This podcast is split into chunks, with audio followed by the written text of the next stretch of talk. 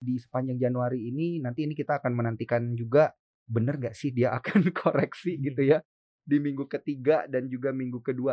Perlu nggak sih sobat cuan di awal tahun mulai jual? Biasanya kalau misalnya IHSG naik, saham-saham gak jelas ini malas manggung. Ketika IHSG turun baru saham-saham gak jelas ini manggung. Iya, biasanya dari sektor mana tuh yang banyak tuh? Bi- Biasanya kalau saya saham gak jelas gini sektornya dari mana aja bisa bro. Bukan sektornya pokoknya tapi dia- sahamnya. Yang Pokoknya penting dia market cap kecil. Kalau misalnya sobat cuan pengen cuan di Januari efek ya memang cari aja saham-saham Desember silam yang naik-naik apa. Mhm. Cek-cek kan ini bisa lihat nih oh blue chip blue chip ini naik naik naik naik kemungkinan bakal lanjut di Januari. Paham Pantauan Saham Makin paham makin cuan. Halo sobat cuan, ketemu lagi bareng gua Daniel Wiguna dan Gua di Putra dari tim riset CNBC Indonesia. seperti biasa segmen kita adalah paham, pantauan saham. Semakin paham semakin Cuan. cuan. Nah, cuannya harus dua tangan, Bro. Iya. Karena ini tahun, Tahun baru. baru. Happy New Year buat sobat cuan dan Happy New Year. ya buat semua pendengar kita ya di cuap-cuap cuan. Thank you banget. It's a hilarious year ya tahun 2021 bisa Iya. kita lewati dengan baik dan dengan banyak cuan cuan. yang banyak, Iya, benar. amin amin amin. Moga-moga semuanya pada dapat banyak cuan ya karena Minimal Di- 10 kali bro. minimal 10 kali Iya. multi bagger ya, Iya. multi bagger. Karena kan kita udah spill over ya, ini materi eh, dan juga konten multi bagger kita ya Iya. di Udah penghujung tahun. lagi tahun ini yang manggung apa. Iya. Nah, tapi kita harus tetap memantau nanti ya. Iya. Per bulan mungkin kita akan pantau-pantau kalau udah bagger sekali Baru bocorin nih. baru kita bocorin Nah, apa. bener nih bro. Nanti orang FOMO lu tanggung jawab bro. Lah kan lu tipsnya jangan FOMO kemarin kan. Oke ya sobat cuan. Jadi di Januari ini moga-moga kita bisa dapet cuan yang baru, semangat yang baru ya di sepanjang tahun karena kita akan ngebahas topik yang paling membuka tahun kita nih kalau di dunia pasar modal ya di Januari itu adalah Januari efek. Januari efek ya para sobat cuan. Nah, sebelum kita masuk ke dalam pembahasan kita ya dari sektoral dan geraknya seperti apa, ini mungkin lu boleh jelasin lagi deh ke sobat cuan yang baru paham gitu ya, baru join kita di paham. Ah, apa sih sebenarnya Januari efek itu? Januari efek tuh sebenarnya kayak apa di, bu- di awal tahun biasanya tuh saham-saham tuh naik Hmm, naik dua dua satu dua pekan pertama lah naik hijau. hmm. Semua Sebenarnya- saham. Ya rata-rata saham-saham gede, jadi saham Oh, gede. oke, Kalau oke, misalnya oke, Januari oke. effect, window dressing, bla bla bla bla bla, biasanya yang kena itu bang Uh-uh. apa saham Blue dengan chip. kapital ya blue chip, Heeh. kapitalisasi pasar gede gitu. Karena yang Uh-uh. kecil mah goyang-goyang aja tiap hari gitu nggak Iya jelas. iya iya iya. iya. Kalau yang yang gede baru ada gini-giniannya, ada sentimen ini, sentimen itu, terus Mm-mm. sentimen apa periode ini, periode itu Mm-mm. gitu. Jadi sebenarnya tuh penjelasan Januari Mm-mm. efek tuh sebenarnya agak agak be- Mm-mm. apa nggak ada penjelasan resminya ya berarti seperti Mm-mm. Ini ber- berdasarkan data historis saja iya, ya berarti berdasarkan ya. data historis saja gitu. Mhm. Sebelumnya tuh Januari Januari tuh emang seringnya hijau gitu. Hmm. Ya 60 70% lah hijau gitu. mm-mm. Dan biasanya memang puncaknya itu di pekan kedua gitu. Pasti pekan kedua nih. Dari Iya. kalau data historis tahun-tahun sebelumnya gitu, Biasanya puncaknya pekan kedua, bukan pasti tapi biasanya puncak kedua mentok-mentok heeh. puncak ketiga apa bulan Mm-mm. ketiga itu Mm-mm. terjadi pucuk gitu. Kenapa sih itu? Apakah ada hubungannya dengan para fund manager yang udah terima bonus gitu kali ya? Makanya Kalau kalau menurut Sell gua sih nggak kalau menurut gua sih mereka kan window dressing di Desember kan. Berarti mereka narik saham kan. Mm-mm. Iya mereka, benar. mereka tarik ke atas kan. Mereka Supaya- tarik ke atas kan mereka kelebihan iya. barang kan. Supaya fund manajernya bisa capai target kan, Iya. gitu kan. Dan mereka Heeh. kelebihan barang kan Desember kan. Hmm. Nah, mereka kan mau mau offload barang kan untuk, Iya. untuk netralin lagi kan. Oh. Nah, jadi kalau mereka mau offload kan mereka naikin dulu baru akhirnya jualan. barang yang berlebih itu iya, gitu kalau ya. mereka langsung jualan kan bisa longsor apa bisa nggak nggak bisa rugi gitu. Jadi mereka Mm. naikin dulu naik sebentar baru jualan pelan-pelan gitu. Hmm. Kalau menurut gua mungkin seperti itu, soalnya dari dari fund flow-nya mungkin biasanya seperti itu. Tapi kita nggak tahu ya di market terjadinya apa kan dinamis banget gitu. Iya iya iya benar-benar. Dan nggak harus selalu juga di pekan kedua masuk pekan ketiga longsor iya, gitu ya. Nah, juga bisa aja makin Uh-uh. naik. Berarti ini adalah kelanjutan saham-saham yang kemarin itu kena window dressing benar. yang banyak memang ada di dalam uh, produk reksadananya fund-fund yang gede gitu ya ini kan. Kayak misalnya kita bilang blue chip blue chip bank buku 4 kan banyak ya di produk di dalam produk reksadananya eh apa tuh namanya fund manager. Inilah Iya. yang akan naik di akhir tahun Iya. ikut Dan kena Januari, Januari efek. efek. Oh gitu. Biasanya satu paket udah naik. dari Satu paket Desember udah gitu. naik, naik, naik. Heeh. Dan ini ada penjelasannya secara teknikal gitu. Heeh. Nah Sahamnya kan tuh? udah naik gitu. Iya, iya. Naik. Jadi Heeh. apa biasanya kalau saham udah naik tuh ada FOMO efeknya dulu. Dia akan puncak dulu gitu. orang-orang yang udah ketinggalan Iya, Desember iya, hajar iya, di iya. Januari Iya iya nah iya. jadi membentuk puncak baru akhirnya longsor gitu Heeh. Nah, tapi kan kadang nggak ada yang tahu ya sobat cuan kan biasa kayak nggak memperhitungkan gitu ya Iya. puncaknya di iya mana. biasanya main hajar-hajar aja Asal gitu. HK aja kali aja orang masih kan bisa kira naik gitu. saham apa saham yang naik kan orang kira kan oh bakal lanjut naik terus gitu Iya, lu kira balon gas Iya. naik dulu gitu kan. Nanti juga pasti bakal turun Iya. gitu ya. Heeh. makanya jangan FOMO Iya iya FOMO. iya iya iya. Makanya tetap ya di Januari efek ini yang terjadi nantinya gitu ya kita bakal lihat aja nih ya setinggi apa pergerakan indeks harga saham gabungan nanti. Kita tetap jangan FOMO ya, tetap harus logis, lihat dari sisi teknikal gimana gitu ya. Kemudian karena udah nggak bisa ngeliatin bandarnya, mohon maaf.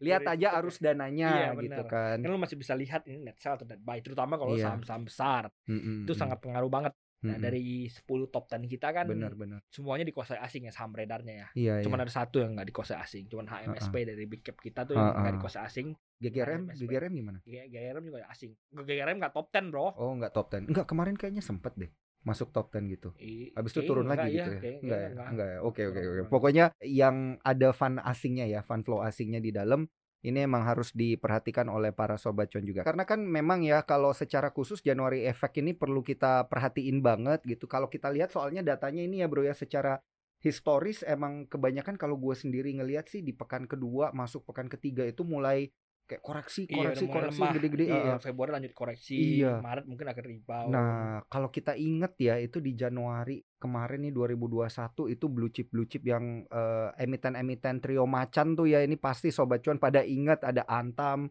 ada Tins dan juga ada Inco itu yang udah naik tinggi. Nah, itu di Januari efek mereka itu koreksi lumayan dalam tuh ya dari 3.300-an turun iya emang ke kayak level gitu 2000-an malah waktu itu ya. siklus pasar modal emang biasanya gitu dan biasanya juga Hmm. awal tahun kan orang butuh dana kan Betul. butuh dana lalu ya ngapain mereka kan cairin reksadana reksadana ya Mm-mm. kalau saya cairin harus turun harus buang buang kursi itu kan buang saham-saham konstituen ya Mm-mm. kira mulai longsor kalau lihat dari tahun lalu ya ketika Januari minggu kedua itu longsor terus Mm-mm. mulai rebound tapi sebenarnya masih trennya masih tren penurun April Mei apa April akhirnya Mei makin parah kan Mm-mm. sell in Mei orang Iya, pada iya, cabut iya, baru iya, akhirnya iya. Juni mulai rebound gitu Benar, benar, benar. Iya, benar sih kayak gitu modelnya. Nah, tapi kalau kita lihat memang siklus itu kan tadi dari eh, corporate cycle ya. Memang Hmm. perusahaan juga butuh duit gitu untuk diputer dan lalalala. Nah, kalau kita lihat dari sisi lain ya selain dan kalau Mhm. ngomong ke sebenarnya ini bulan-bulan awal tahun itu kan banyak yang bagi dividen Oh iya Iya benar. banyak yang bagi dividen ya banyak yang longsor juga saham-sahamnya gitu. Iya, Iya, karena iya, uang kan keluar kan gitu. Iya, iya, iya, benar, benar, benar. Nah, jadi inilah yang memang eh, perlu diperhatikan. Memang ada tanggal-tanggal yang keramat begitu ya sebenarnya bagi pergerakan eh, indeks global maupun domestik gitu yang harus diperhatikan. Yang ini bisa eh, kemudian menaikkan dan menurunkan secara signifikan emiten-emiten blue chip juga gitu ke depannya. Nah, kalau kita lihat nih ya kan Janu di sepanjang Januari ini nanti ini kita akan menantikan juga bener nggak sih dia akan koreksi gitu ya di minggu ketiga dan juga minggu kedua. Perlu nggak sih sobat cuan di awal tahun mulai jual atau di bulan Ya ikut jualan aja minggu minggu, minggu ketiga- gua kesel pengen memanfaatkan Januari efek ya lu Heeh. telat Desember kemarin lu telat. Ya udah lu masuk Iya. awal, awal awal awal awal Januari lu masuk sama-sama blue chip. Hmm, lu hold aja swing swing satu minggu dua minggu paling mentok ya. Jangan Mm-mm. sampai ikut minggu ketiga ya biasanya udah udah, udah terlanjur longsor. Hmm, ya lu ambil di sam, apa di minggu pertama first week dua dua minggu minggu kedua closing lu jualan gitu. Mm-mm. lumayan ada upset tiga empat persen lumayan daripada lu depositoin duitnya tiga empat persen iya, tahun iya, gitu Iya, ini 34% persen seminggu Seminggu, gitu. minggu gitu. Kalau udah cuan jangan lupa kopi Aduh, biasa. kopi mulu bro. Oke oke oke. Nah, Bro, eh, strateginya berarti bisa swing ya, bisa swing, Swing, swing, dan satu ini. mingguan, mingguan, dua Nah. satu dua minggu. Tapi nih ya, kalau kita bener-bener mau manfaatin momentum awal tahun ini, bisa nggak strategi gua kayak gini ya? Misal, misal nih ya, nanti kita lihat di minggu kedua, minggu ketiga, bener nih dia koreksi nih, dak dak dak, blue chip pada turun gitu. Hmm. Gua serok-serokin. Jadi ketika dia koreksi nih pa- blue chipnya misalnya Hmm. eh, bank-bank besar KBMI 4 gitu kan koreksi di awal tahun eh, efek Januari efeknya itu udah mulai pudar. Ya udah gua tangkap-tangkap. Kalau berani tangkap di Januari akhir, itu lu mainnya harus lu panjangin lagi. Nah, Karena kenapa? lu Februari Maret baru bisa jualan, Maret mungkin Maret baru bisa jualan. Oh. Biasanya Februari lanjut longsor, Maret baru mulai rebound. Itu juga upset lu nggak banyak, nggak menarik. Hmm. Kalau lu pengen Iya kan soalnya banyak yang mikir ya udah waktu dia lagi longsor aja gua tangkepin iya gitu kan. apa siklusnya tuh biasanya emang Januari awalnya doang. Iya. Februari biasanya agak agak langsung longsor, Mm-mm. mulai naik lagi, mulai mantul. Mm-mm. Maret baru mulai kembali, kembali Heeh. kembali ke level Januari. Heeh. Mungkin naik. ada lebih-lebih dikit, baru sisanya longsor sampai Mei, Juni baru mulai naik lagi. Biasanya siklusnya kayak gitu. Oh, Tiga bulanan, tiga bulanan Iya. gitu ya. Jadi terbaik sebenarnya itu biarin dulu Januari effect ini terjadi, mulai lirik-lirik lagi Februari. Iya. Oh, mulai oke. mau nggak mulai lebih lagi Juni kalau pengen. Kalau pengen Oh, oke. upsetnya lumayan Mei, berarti Ha-ha. kan Mei pasti udah langsor. Oh, justru justru Mei. bukan di first half ya, yang Ya, ada iya, iya, potensi biasanya kan dia dia Februari apa Februari bakal retrace, bu- bakal naik ya maksud. Iya, bakal iya. naik tapi nggak bakal banyak. Oh. Tapi akan lanjut longsor sampai Juni, Mei, biasanya sampai Mei. Oke. Mei itu biasanya di merah baru lu tangkepin lagi Mei itu mau. soalnya yang itu ya yang sell in in May May. and go away gitu ya. Karena biasa ada pembayaran dividen lagi Iya, gitu ya, pembagian dividen ini emang siklus tahunan. Tapi ini kalau kita fokus dulu nih ke Januari effect, memanfaatkan Januari effect dan juga eh, melihat potensi-potensi pergerakannya di Januari aja karena ini kan yang kayak lu bilang ya kalau dimanfaatin sebulan ini aja sebenarnya keuntungannya bisa lebih banyak daripada deposito gitu ya. Iya. Nah, mulai dari seperti biasa, kita mulai dari sentimen dulu. Masih nih kayak akhir tahun kemarin nih kayak minggu lalu, berapa minggu lalu kita ngomong tentang ya kita masih menantikan tapering, kita masih menantikan angka inflasi, kita masih menantikan ya ini perkembangan Omikron gimana di Indonesia merespon seperti apa itu masih sama berarti di Januari ini. Sebenarnya Januari sih nggak bakal banyak perubahan ya gitu. Nggak Heeh. bakal ada Januari kan juga belum rilis total 2020 pertumbuhan ekonomi kita ya. Iya, belum betul. dirilis kan. Biasanya Heeh, heeh, Maret apa nggak salah gua Maret Februari atau Maret atau Hmm. tiga tiga empat bulan lah jelang apa selesai tutup tahun gitu baru rilis. heeh. Mm-mm. Jadi belum ada data ekonomi yang gede yang bakal move market gitu. Hmm. Januari ya masih orang rata-rata masih wait and see, masih sentimennya Iya, masih sentimen market gitu bukan sentimen Hmm. ekonomi global. Ya berarti ini kayak masih minim sentimen lah ya kita bilang ya nggak banyak. Iya, biasanya Januari ya ya baru- orang baru tutup Ah, tahun Iya, belum iya, ketahuan apa-apa bro tahun Iya. lalunya gitu. baru juga tiup Iya, trompet tiup gitu trompet ya kan gitu kan. udah mau cuan lagi oke oke oke jadi eh, di Januari ini global juga minim sentimen pasti ya karena memang masih memulai awal tahun yang baik gitu gimana caranya kemudian kalau dari sentimen-sentimen domestik begitu sentimen-sentimen korporasi biasanya ada apa sih di Januari itu gak ada ya minim Nggak juga ada, ya minim biasanya Januari Hmm. makanya Makanya bener-bener Iya, nungguin bener-bener- Januari bener- effect iya, ini ya. makanya Januari effect biasanya hanya berlangsung di week one week two doang gitu. Hmm, oke biasanya oke. kalau rame aksi korporasi Maret Heeh. Maret rame apa bagi dividen atau apa gitu Ini berpotensi sell off nggak sih? Ini nanti Januari effect kali ini sell Hmm. off sampai 2% IHSG gitu. enggak apa bukan bukan kayak sell off misalnya sehari dua persen itu kan setiap hari kan ada potensi anjlok dalam ya ISG ya tapi kan Heeh. kalau lu yang lu takutkan kan kan anjlok berhari-hari Iya. kayak Maret 2020 silam gitu itu yang ngerinya kan kayak gitu misalnya dia cuma anjlok 2% ya udah besoknya biasanya udah bounce back gitu Hmm. jadi not a big problem gitu misal kalaupun dia koreksi parah misalnya ada sentimen apa kok covid baru gitu ya Waduh amit-amit bro. ya ada kemungkinan aja gitu dia anjlok Mm-mm. tapi kan biasanya kalau misalnya emang nggak parah cuma sentimen sesat doang bisa bisa balik bisa bounce back gitu Hmm. jadi ya emang apa untuk kalau misalnya sobat cuan pengen cuan di Januari efek ya memang cari aja saham-saham Desember silam yang naik-naik apa Mhm. cek-cek kan ini bisa lihat nih oh blue chip blue chip ini naik naik naik naik kemungkinan bakal lanjut di Januari Hmm. udah lebih enak gitu misalnya lu ikut Desember window dressing kan lu harus tebak-tebak dulu window dressing Iya. apa nih gitu kalau misalnya lu di Januari efek udah enak lu udah bisa lihat contohnya di Desember gitu oh Mhm. A B C D naik tinggi A B C D banyak dipegang sama MI A B C D market cap gede oh udah centang centang centang ikut aja satu dua minggu Hmm. lumayan gitu swing satu dua Hmm. minggu lumayan Tapi kalau kita kaitin ya sentimen Desember lalu nih kode broker dihapus dengan Januari effect itu bakal ngaruh nggak sih? nggak Jadi nggak ngaruh bro nilai transaksi Iya. makin tipis lah, apalah. Jadi ketika koreksi nih Januari Hmm. effect selesai, di akhir Januari kan mau naik lagi nih, dia akan mulai naik dengan perlahan banget gitu karena udah nggak bisa ngelihat kode broker apa retailnya udah males atau Sebenarnya- apa atau apa gitu gimana sih? Sebenarnya nggak gitu pengaruh bro Mm-mm. retail mah retail ya gitu-gitu aja jarang Ah. sedikit banget retail yang nggak trading gara-gara nggak ada kode broker Iya iya. Dikit iya. gitu. Kita udah ngelihat ya di bulan iya, kemarin iya. ya. enam bulan kemarin transaksi juga sosok aja gitu Mm-mm. bukannya anjlok Malah naik tiba jadi waktu 8T heeh. gitu kan nggak Iya, juga iya, gitu iya, iya. transaksi gitu-gitu aja gitu karena ya kalau pengen sukses di pasar modal harus harus, harus adaptif Hmm. Kalau dirubah ya lu ikut gimana caranya bisa cuan saat ini dirubah gitu. Hmm, hmm, hmm, hmm. Harus adapt, ab- adaptif. Jadi ya lu nggak bisa bilang oh gara-gara market ini, gara-gara kode broker tutup lalu terus turun lalu sahamnya anjlok oh nggak gitu juga. Dan biasanya juga yang di, yang yang orang yang main saham-saham yang ngeliatin kode broker kan market Mm-mm. kecil bro mainnya. Hmm. Ada yang di main ke- market gede emang nggak peduli kode brokernya apa. Iya, iya, iya. Biasanya iya, lihat benar. asingnya doang gitu. Benar, benar, benar. misalnya BBCA, BMRI lihat aja asingnya net buy net sell masih ada gitu. Heeh. Gitu. Iya masih, masih nggak ngaruh ya iya, karena nggak emang selama ini mereka itu benar-benar nggak ngelihat kode broker apa ya kalau emang sahamnya potensial mereka masuk Iya, gitu ya. iya. Nah kita masih ngomongin tentang serba-serbinya dulu nih di Januari ini. Menurut lu, bro, di Januari ini ya eh, dan juga dengan adanya Januari effect ini dan lain sebagainya bakal muncul nggak sih pertimbangan bahwa level auto reject itu dibalikin gitu ke level yang sesungguhnya. Jadi kalau arahnya 25 ARB-nya juga 25 gitu. Nah, Menurut ini lu kan- udah udah tepat belum sih?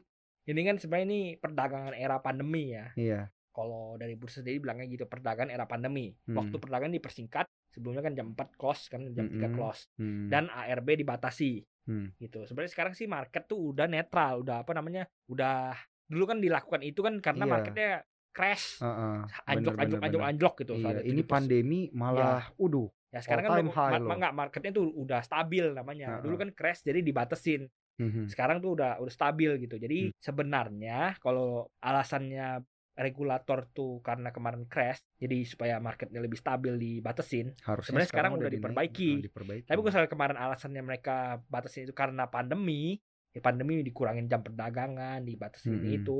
Sekarang juga masih pandemi gitu. Jadi Iya, ya, iya, iya, ya iya, tergantung regulatornya gimana. Ah, Iya. Apakah mereka menganggap ini mereka batasin karena pandemi atau karena Heeh. ingin supaya market lebih tidak volatil gitu. Eh, gitu. Kalau lo lihat secara keseluruhan IHSG kita di awal tahun ini kalau terkoreksi gitu ya, bisa nggak sih dia tembus di bawah 6000 gitu? Kan Januari effect nih, Ah. banyak yang bakal koreksi gitu. Ah.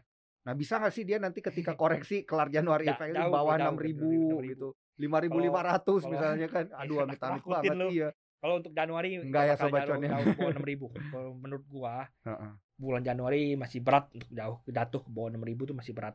Hmm. gitu. Jadi masih ada di atas lah gitu. Jadi Mm, mm, mm, lu mm. nggak perlu khawatir tiba-tiba market sell off. Iya, Kecuali benar, misalnya gara-gara tadi ada force major ya, Iya, corona iya, varian iya, baru iya. lah atau apalah gitu. Iya iya iya. Tapi kalau kita ngelihat dengan eh, The Fed ini melakukan tapering lebih cepat dengan jumlah yang lebih besar, asingnya tuh pada masih tertarik kan sama domestik kita. Ya sebenarnya kalau ngomong the Fed tuh market udah itu udah price in dah dari lama. Ini Oh. menariknya itu Ini udah nggak nggak ada ngefeknya lagi lah ya. Iya, Sampai iya, dia benar-benar benar-benar mengeksekusi tapering itu ya ya. eksek- Heeh. tapering udah dieksekusi Ah, bro. enggak, sekarang udah de- yang lebih lanjut gitu. Ya ini tiap, tiap bulan tuh selalu Ah. diturunin namanya tapering kan tiap bulan Oh. tuh selalu diturunin, diturunin, Oke, oke, diturunin, oke, diturunin oke. nanti habis kayak gitu. Ah. Dan memang market tuh udah udah udah price in gitu. Jadi Hmm. yang ditunggu nih kapan mau dinaikin suku bunganya gitu kan. Mm-mm. Kemarin tahun lalu kan udah dijanji kan. Bosnya Iya. Jerome Powell udah bilang nggak bakal dinaikin suku bunganya tahun ini apa tahun Ah, ah. ini, tahun depan. Tahun depan lagi ditunggu ini kak bulan apa ya kira-kira bakal naiknya gitu.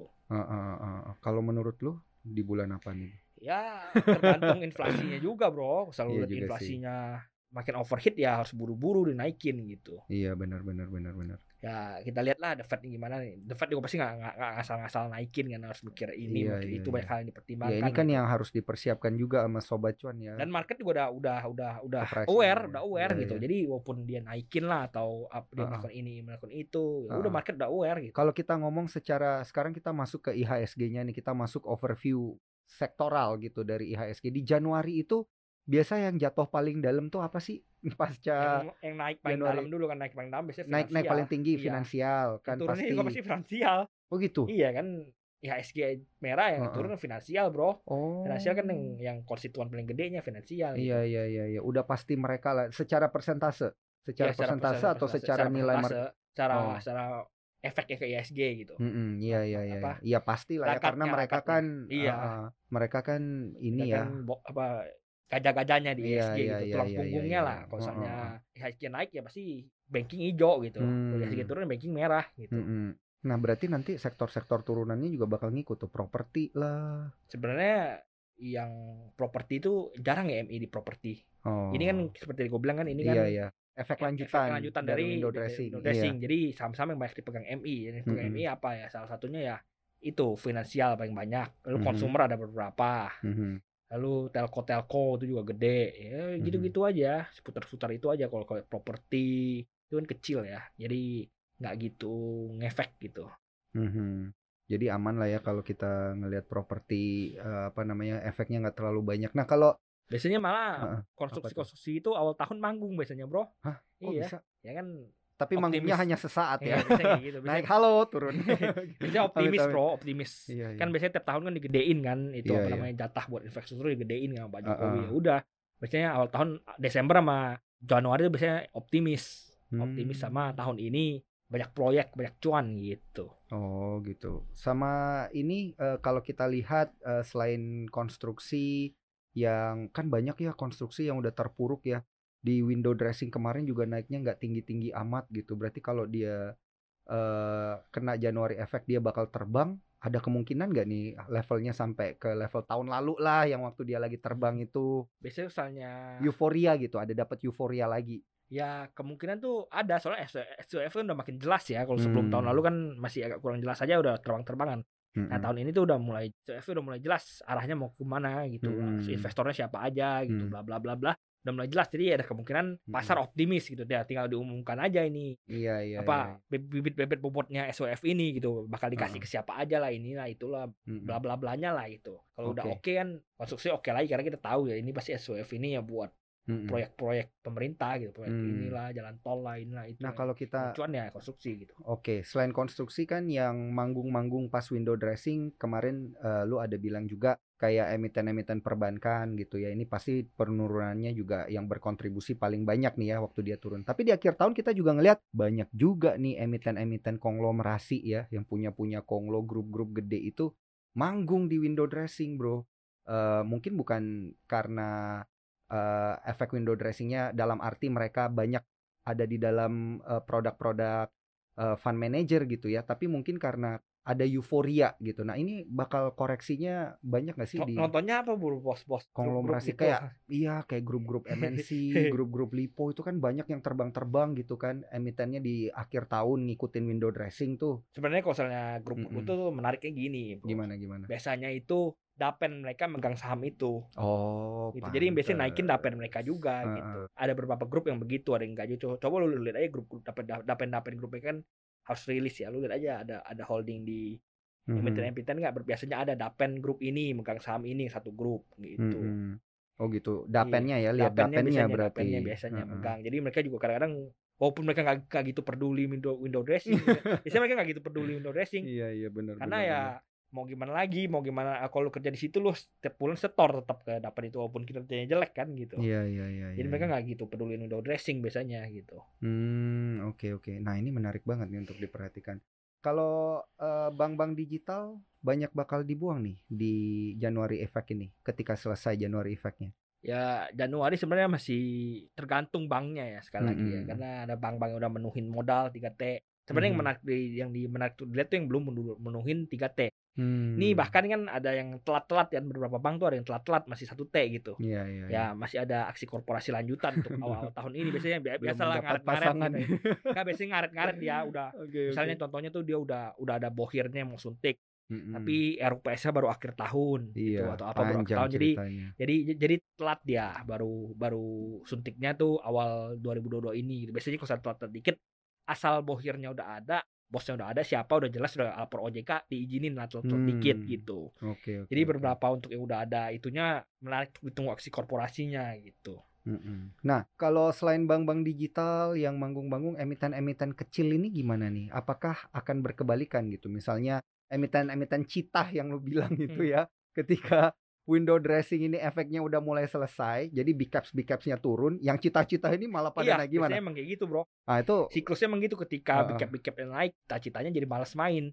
ya, iya bener. Bandar juga malas mau goreng gitu. Mending bandar juga ikut window dressing gitu. iya iya benar bener benar kan? benar benar. Ngapain dia ikut goreng-goreng saham gak jelas gitu kan? Iya iya iya. Karena cuannya udah ada yang pasti-pasti gitu. Jadi Heeh. mereka juga malas goreng. Orang juga kalau goreng juga orang juga nggak lirik Gitu. heeh. Orang trader-trader ya udah mending gue main blue chip lebih aman lah lagi naik Iya, juga iya, gitu. iya, iya, Daripada iya. gue main yang nggak jelas ini dia rugi malah. Nah, ini Jadi biasanya biasanya kalau misalnya IHSG naik saham-saham gak jelas ini malas manggung. Ketika ESG turun baru saham-saham gak jelas ini manggung. Iya, biasanya dari sektor mana tuh yang banyak tuh, Bro? Yang Iya. supaya di Januari ini banyak sobat cuan kita ngan- ancang-ancang gitu kan. Bi- biasanya kalau saham gak jelas gini sektornya dari mana aja bisa bro bukan Oh. sektornya Pokoknya tapi dia Pokoknya penting dia market cap kecil. market cap-nya kecil tuh berarti di bawah 10 T gitu. di bawah di bawah satu t malah menurut gue di bawah 500 m malah satu t aja udah Oh, berat oke, gorengnya oke, 500 oke, di bawah oke, 500 200 m 300 m Inilah enak ya, digoreng yang mulai, itu Kayak tahun lalu ya, mulai Iya. bermunculan ya tiba-tiba. kemarin tahun lalu yang 50 m malah digoreng 70 m itu enak banget digorengnya Itu- itu modalnya bukan yang kecil papan akselerasi ya kalau Enggak ada 50M juga gitu. papan regular 40 50 m gitu sahamnya udah ditinggal Oh. bandarnya udah kocap ya udah lu tadahin terus lu goreng-goreng sendiri enak banget murah Iya, gitu Iya iya iya iya. Orang juga bakal ngelihat kan ba- akhirnya banyak yang FOMO iya gitu. kadang-kadang lu juga Wah. gorengnya pakai margin juga gitu Iya iya iya iya iya. Nah, ini di lima menit terakhir sobat cuan kita mau nanyain gimana nih tips-tipsnya memanfaatkan momentum Januari Effect ini tadi memang kita udah spill over beberapa ya secara Iya. sektoral, emiten-emitennya juga eh, yang sejenis apa begitu yang akan paling banyak bergerak. Hmm. Tapi memanfaatkan momentum dan tipsnya ini sebenarnya seperti apa? Jangan FOMO lagi atau apa nih? Sama dong. swing swing sebenarnya swing Swing. lu swing aja Mm-mm. jadi jangan nggak usah day tradean gitu kan lu kan mainnya saham Oh. big cap kan ngapain lu Iya, day trade iya. swing aja satu minggu dua minggu gitu jadi Mm-mm. pungut di awal awal tahun ini lu pungut Mm-mm. di minggu kedua atau minggu minggu jalan minggu kedua lu jual gitu ya satu minggu dua Hmm. minggu aja gitu lihat aja dan jangan tentunya jangan di satu saham mungkin lu pecah ketiga saham lu lihat nih De- Desember apa yang cakep gitu apa yang udah Heeh. naik cakep gitu atau masih apa lu lu keepnya tuh lihat yang masih agak yang naiknya tapi masih sosok atau yang Iya. udah naik kencang itu menarik sebenarnya dua-duanya gitu Mm-mm. yang apa yang udah naik kencang harus mereka kan harus jualan kan harus naikin dulu untuk bisa jualan gitu. jadi Mm-mm. menarik gitu satu sama terakhir jangan greedy Hmm. ketika udah cuan jualan aja jangan oh mau lanjut satu minggu lagi deh masih bisa Mm-mm. lagi ya jangan kayak gitu kalau udah cuan jualan aja gitu Hmm, gitu ya. Swing dan jangan greedy berarti Iya. ya ini yang dua poin yang paling penting dan satu lagi tetap ya dengerin kita Iya. di cuap-cuap cuan ini karena ini adalah episode pertama kita di awal tahun ya sobat cuan. Tentu gua mau ngucapin lagi Happy New Year. happy new year Moga-moga di tahun yang baru ini para sobat cuan ini bisa dapet tips-tips yang lebih menarik nantinya ya dari kita tentu dan juga eh, bisa mendapatkan cuan yang lebih banyak yang kayak gue bilang dari tahun lalu lebih kotos-kotos begitu ya. Karena tentunya cuan. harusnya kan lebih prepare ya bro ya. Di tahun lalu udah dengerin kita tiap minggu, udah nonton kita Udah- juga di YouTube gitu udah, kan. udah setahun nih berarti ya udah hampir iya, setahun ya udah setahun lebih Setahun bro, lebih udah. setahun lebih udah dari dua, 2020 loh ya Des- kita Desember ngobrol. Desember Heeh, wah menarik banget dan tentu pasti udah banyak banget nih emiten-emiten yang melekat cuannya di dompet para sobat cuan. Jangan lupa kirimin kita kopi. dari Daniel cuan dari gua Waduh, amit-amit. Pokoknya kalau udah cuan kirim kopi ya ke kita ya. kopi mulu. Seperti biasa. Oke deh. Thank you banget ya Sobat Cuan udah dengerin konten paham kita nih di awal tahun. Konten paham Happy New Year ya. Thank you banget Happy sekali New lagi Year. Happy New Year. Selamat tahun baru. Jangan lupa dengerin konten kita selalu ya sampai akhir tahun lagi nanti di 2022 ini eh, di podcast eh, Spotify tentunya ada di Apple Podcast, Google Podcast dan juga Anchor. Kemudian eh, saksikan kita di Paham on YouTube, like, subscribe dan share channelnya Cuap Cuap Cuan dan yang terakhir follow kita di Instagram cuap underscore cuan. Gua Daniel Wiguna pamit undur diri. gua Triputra juga pamit undur diri Sampai Bye. jumpa. Bye di episode paham selanjutnya. Bye.